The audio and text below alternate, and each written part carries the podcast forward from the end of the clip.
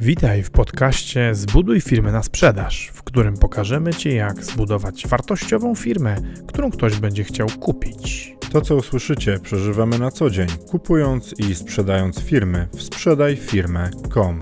Zapraszamy, Paweł Korycki, Maciej Stępa.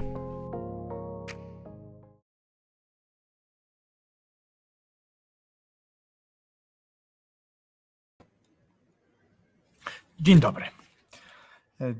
Dzisiaj w wakacyjnym nastroju porozmawiamy sobie o tym, jak ma się firma budowana na sprzedaż do wakacji szefa. Firma, niektórzy mówią, że jest jak dziecko. I wcale nie są tacy dalece od prawdy, bo w pewnym sensie e, firmy przypominają dzieci. E, przede wszystkim w tym, że jest taki czas w ich rozwoju, dosyć długi niestety, e, kiedy firma bez swojego właściciela, swojego założyciela E, przetrwać nie może. Oczywiście im większa jest inwestycja w firmę, im większe zasoby w nią wlane, tym krótszy ten czas zaangażowania założyciela, co nie jest prawdziwe w przypadku oczywiście dziecka ludzkiego. Jeżeli, jeżeli zainwestujemy milion złotych i porzucimy dziecko zaraz po urodzeniu, oddamy je wyłącznie w ręce, w ręce nianiek i E, nauczycieli, tutorów najlepszych. Być może wychowamy człowieka inteligentnego, ale niekoniecznie, e, jeżeli będzie porzucony przez, przez rodziciela, niekoniecznie szczęśliwego, chociaż być może ktoś mógłby z tym polemizować. Natomiast jeżeli chodzi o firmę, to trochę bardziej tak jest. E, Im większe zasoby zaangażujemy, tym krócej musimy się, tym krócej musimy się takim dzieckiem opiekować, tą firmą oczywiście. Natomiast, natomiast jest, pewien, jest pewien krytyczny czas, E, w którym, e, w którym e, firma wymaga opieki założyciela. No i podobnie, podobnie tak jak dziecko, firma ma najpierw ten okres prenatalny, kiedy w ogóle jest powiązana z osobą założyciela, jest głównie ideą, czy założycielki, jest głównie ideą noszoną, noszoną w głowie. Potem się z tej głowy wyłania, no i w zależności od dostępnego kapitału rozprzestrzenia się po świecie, E, i trochę zaczyna ten świat badać, tak jak e, noworodek, e, czy potem taki pełzaczek, który zaczyna wykonywać pierwsze ruchy, rozpoznaje otoczenie, zaczyna sobie dostosowywać te swoje świeżo, świeżo stworzone systemy i układy do tego, jak z tym światem interreagować. Potem, potem podobnie jak dziecko, firma dochodzi do fazy, do fazy, nazwijmy ją fazą przedszkolną, której zaczyna sobie, w której zaczyna sobie całkiem nie najgorzej radzić, już stawia pierwsze kroki sama. E, natomiast na tym etapie nadal zostawienie jej samej sobie e, może mieć bardzo, e, bardzo niedobre konsekwencje. Potem, podobnie tak jak, tak jak dziecko Homo sapiens, firma zaczyna, zaczyna funkcjonować tak, że w pewnych okresach może sobie, może sobie zostawiona sama sobie całkiem nie najgorzej radzić trochę jak uczeń szkoły podstawowej, wczesny, wczesny nastolatek albo późny e, kilkulatek, jakiś 8-9-latek. Czyli jeżeli nie ma kryzysu, jeżeli jest co jeść, jest co pić i jest dach nad głową e, i nie ma żadnych zagrożeń fizycznych, no to można ją pozostawić, można ją pozostawić samej sobie, zwłaszcza jeżeli zostawimy pewne instrukcje. E, potem przychodzi taki moment, przychodzi taki moment, kiedy firma zbliża się do wczesnej dorosłości, czyli jest odpowiednikiem takiego maturzysty, e, czyli człowieka już można powiedzieć pełno, pełnoletniego, e, uzyskującego pełne prawa i do głosowania, i do spożywania alkoholu, i robienia różnych innych rzeczy, zawierania fuzji, czyli małżeństw. I taka firma, podobnie, podobnie tak, jak, tak jak wyhodowany, wychowany dorosły człowiek, powinna być już w stanie funkcjonować samodzielnie. E, jak się do tego mają wakacje szefa e, i e, dlaczego jest tak, że mimo, że wielu z nas prowadzi firmy długo, to, to te firmy ciągle zachowują się tak, jakby były w najlepszym razie przedszkolakami, to będzie o tym dzisiaj właśnie. Temat przewodni dzisiejszego odcinka, czyli wakacje szefa, e, to, e, to temat, e, który moim zdaniem jest ogromną szansą, bo Twoje szefowo, czy szefie, czy założycielu firmy budowanej na sprzedaż, wakacje, czyli Twój wyjazd, to jest szansa na to, żeby sprawdzić, na jakim etapie jest, jest Twoja firma i na jakim etapie Ty jesteś z Twoją firmą. Co mam na myśli? Jeżeli jest tak, że możesz pojechać w dowolne miejsce na świecie, stracić zasięg, stracić kontakt e, i twoi ludzie będą sobie w stanie poradzić we wszystkich możliwych sytuacjach, e, włącznie z sytuacjami kryzysowymi, e, będą mieli, będą mieli nie tylko odpowiednie kompetencje, ale będą mieli też odpowiednie pełnomocnictwa od ciebie, czyli innymi słowy będą mieli jak działać, będą wiedzieli jak działać i będą mieli na to, będą mieli na to twoją zgodę, to twoja firma śmiało nadaje się na sprzedaż. I to jest firma, to jest firma, którą możesz sprzedawać, a to oznacza, że ona jest pełnowartościowym, e, pełnowartościowym produktem pracy przedsiębiorcy. E, jeżeli jest tak, że Twoja firma e, działa i o ile nic się nie zepsuje, to nikt nie będzie do Ciebie dzwonił, ale gdyby, gdyby wydarzyła się tak zwana sytuacja awaryjna, to jednak Twoja uwaga jest potrzebna, no to siłą rzeczy niestety nie dysponujesz firmą w pełni sprzedawalną. I teraz powstaje w tym momencie pytanie, bo i ono, i ono jest adekwatne w zasadzie za każdym razem, e, kiedy, kiedy przyglądamy się kwestii e, tego, czy firma jest sprzedawalna e, i czy ona jest samodzielna. Czy brak samodzielności tego organizmu, który wyhodowałaś, który wyhodowałeś, wynika z niego samego, czy wynika z ciebie? Czyli innymi słowy, czy to, że podczas Twojej nieobecności drżysz o to, czy firma sobie poradzi, wynika z tego, że ona nie jest przygotowana, że ludzie nie są gotowi, czy jest to, czy jest to y, jakby kwestia w Twojej głowie, czy innymi słowy, czy to Ty po prostu nie masz zaufania do ludzi, do procedur, do sposobów, w jaki, e, w jaki przygotowałaś, przygotowałeś swoją firmę e, na swoją nieobecność, na, na swój brak kontaktu.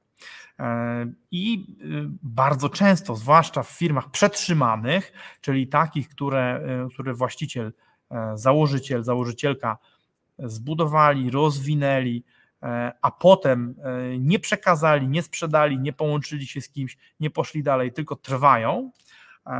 W takich firmach, w takich firmach, które bardzo często zresztą są firmami lifestyle'owymi, E, w takim rozumieniu, że właściciel cieszy się, czy ma ubaw z tego, że ma, ma taką firmę. E, zachodzi takie zjawisko, że właściwie ludzie w środku i procedury, wszyscy byliby gotowi na to, żeby szef czy szefowa e, odpuścili. Natomiast ze względu na pewne przyzwyczajenia, na, na to, jak sobie wyobrażamy to, jak powinno wyglądać życie przedsiębiorcy, my ciągle chcemy być pod telefonem i chcemy, żeby przychodziły do nas E, chcemy, żeby przy, przychodziły do nas problemy do rozwiązania, e, przez co w pewnym sensie nie pozwalamy firmie na osiągnięcie e, pełnej, pełnej samodzielności, a przez to obniżamy jej wartość. Nie mówiłbym o tym, gdyby, gdyby nie był to problem natury ekonomicznej, no bo z perspektywy dysponowania własnym majątkiem, każdy może sobie robić to, co chce z tym majątkiem. Oczywiście tak długo, jak nie robi krzywdy innym. Natomiast no, warto mieć tą świadomość, że nie pozwalając firmie dojrzeć i mając firmę 25-letnią na przykład, która wciąż wymaga szefa do tego, żeby wykonywać, żeby wykonywać jakieś kluczowe zadania.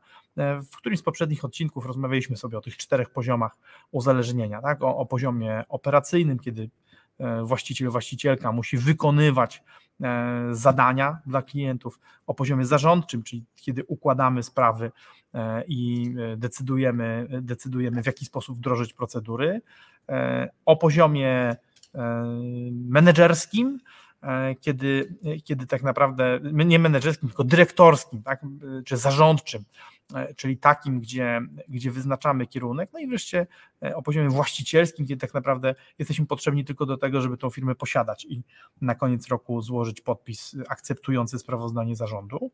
E, no I, i ten, poziom, ten poziom uzależnienia bardzo często jest sztuczny. W tym sensie my sztucznie przetrzymujemy firmy na etapie, na etapie uzależnienia E, od, e, od działania e, naszych szarych komórek. Czyli zamiast pozwolić tej firmie urosnąć dojrzeć i powiedzieć, dobrze, mamo, tato, ruszam w świat, sprzedaj mnie komuś albo połącz mnie i, i rób coś nowego, weź sobie nową firmę, E, albo przejdźmy na nowy etap, kupmy coś, e, to trzymamy te firmy e, celowo na etapie niedorozwiniętym i tworzymy w ten sposób organizmy niedorozwinięte. Szkoda.